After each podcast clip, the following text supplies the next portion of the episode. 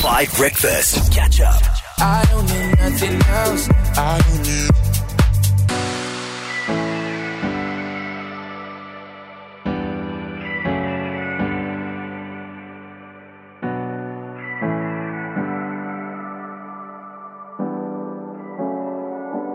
Around the world from Andre Graham, 20 to 8, you're on 5 Breakfast. Good morning. Biggest news of the day is that the African National Congress has suspended former President Jacob Zuma. They have never suspended a former ANC president before, ever, ever, ever, ever, ever, as Andre 3000 once said. Thabo, hmm. what is going on? So obviously, um, a couple of um, days ago, well, a couple of weeks ago actually, when uh, former President Jacob Zuma announced that he would not be voting for the ANC in the upcoming elections and would, in fact, vo- uh, vote for his own party and, And campaign for it. and campaigned for it, um, the ANC ended up saying that actually that's an automatic suspension, especially when you campaign for another party. Yeah, it's in their constitution. But the other thing, just just to add, is he explicitly called the current ANC leadership apartheid collaborators and sellouts, which is so crazy. Yep. So he's obviously he's not a very big fan of Cyril. You know, he's part of that other faction. But then now this past weekend, in fact, a couple of days ago, the, the ANC's been hosting their cabinet lekgotla, where they actually announced that they, where they actually confirmed that he has been suspended. Um, Cyril Ramaphosa says that listen, it's his, it's his own prerogative, um, and there's no bad blood. But we all know there is bad blood. This is politics. So, Thabo, what do you think of this? Because, I mean, I, somebody on Twitter said that Julius Malema was expelled from the ANC for less. You know what I mean? Like, Absolutely. like what, like, like what Zuma just did was the worst thing you can do in the African National Congress. Definitely, but you also have to remember, guys, when you are a former ANC president, you are a de facto leader, and so when you go against that party, not only not only do you um, uh, you know criticize the party in public, and then you go out and you start your own political party. I can understand why he would become persona non grata, um, but I think one of the big questions was what bearing this would have um, on on the ANC and the upcoming elections, because he's got a he's uh, KZN, for example, is a is a is a Zuma stronghold. Um, I don't know. I'm not a political analyst. Um, but my thing is. Uh, the fact that you've got so many of his allies, people who we would expect to be on Jacob Zuma's side, are now saying, listen, you know, he's done the most, that's the biggest act of betrayal you could ever do, uh, starting your own party and then talking smack about it. So, I don't know. Do you think it will have a, a, an impact? So this is what I'm trying to hmm. figure out, right? Because I think the ANC had to discipline Zuma because it makes them look weak if they don't. Hmm. You know, a party that always what's the worst thing that you can do in the ANC? It's the word they always use. Is to be undisciplined. And the good ANC leaders always say, I'm being disciplined. It's the way the ANC is structured. You follow the party, you follow the rules, you do what the party says, right? And so if somebody is being undisciplined or breaks a rule as important as that, then the ANC has to lol discipline them. Has to, has to, has to, has to.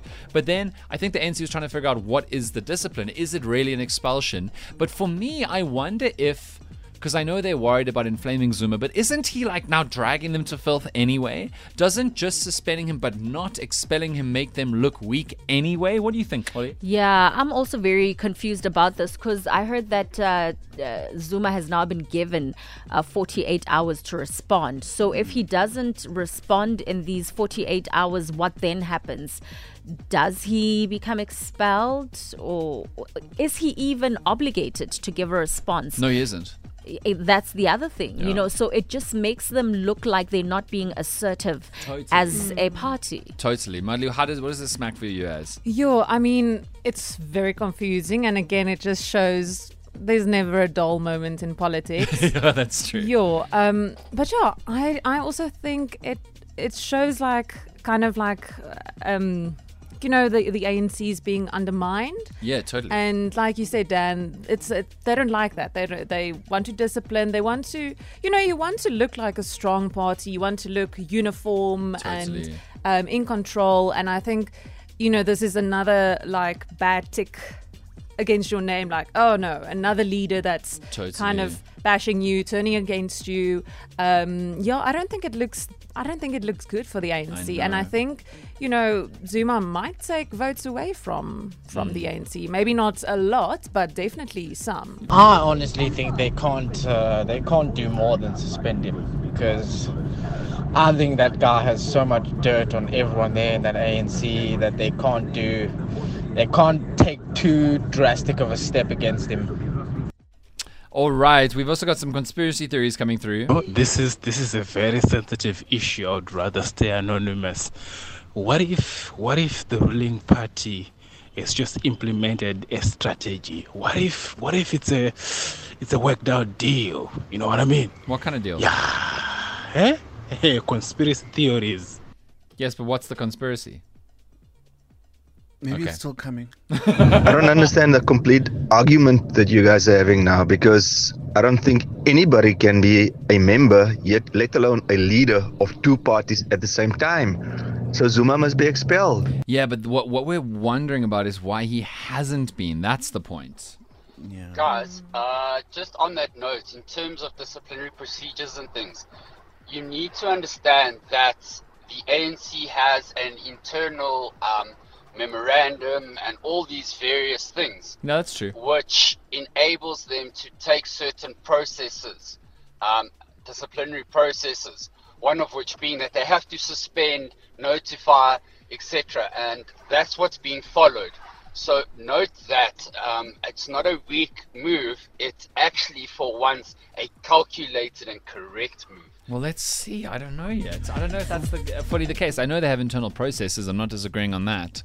But this is all about optics with an election coming. And also knowing him, I mean, he might not even respond with within the 48 hours. He did it with the ConCourt. You remember? He, they gave they gave him time to respond. He didn't respond within Yeah, and time. then he went to jail for, for 45 minutes. Yeah, but also I, one thing that I think about now is how he's no longer a martyr. For a lot of people in the other faction, he was seen as a martyr who was going against, you know, um, the greater faction under Cyril Ramaphosa. But now, if you are a true ANC loyalist, you will think this guy is a traitor because the greater mission, if you're a part of the Zuma faction or the other faction, is you wait for Cyril to be unseated and have your faction take over. You know what I mean? It's almost part of the the, the bigger um, vision for the ANC.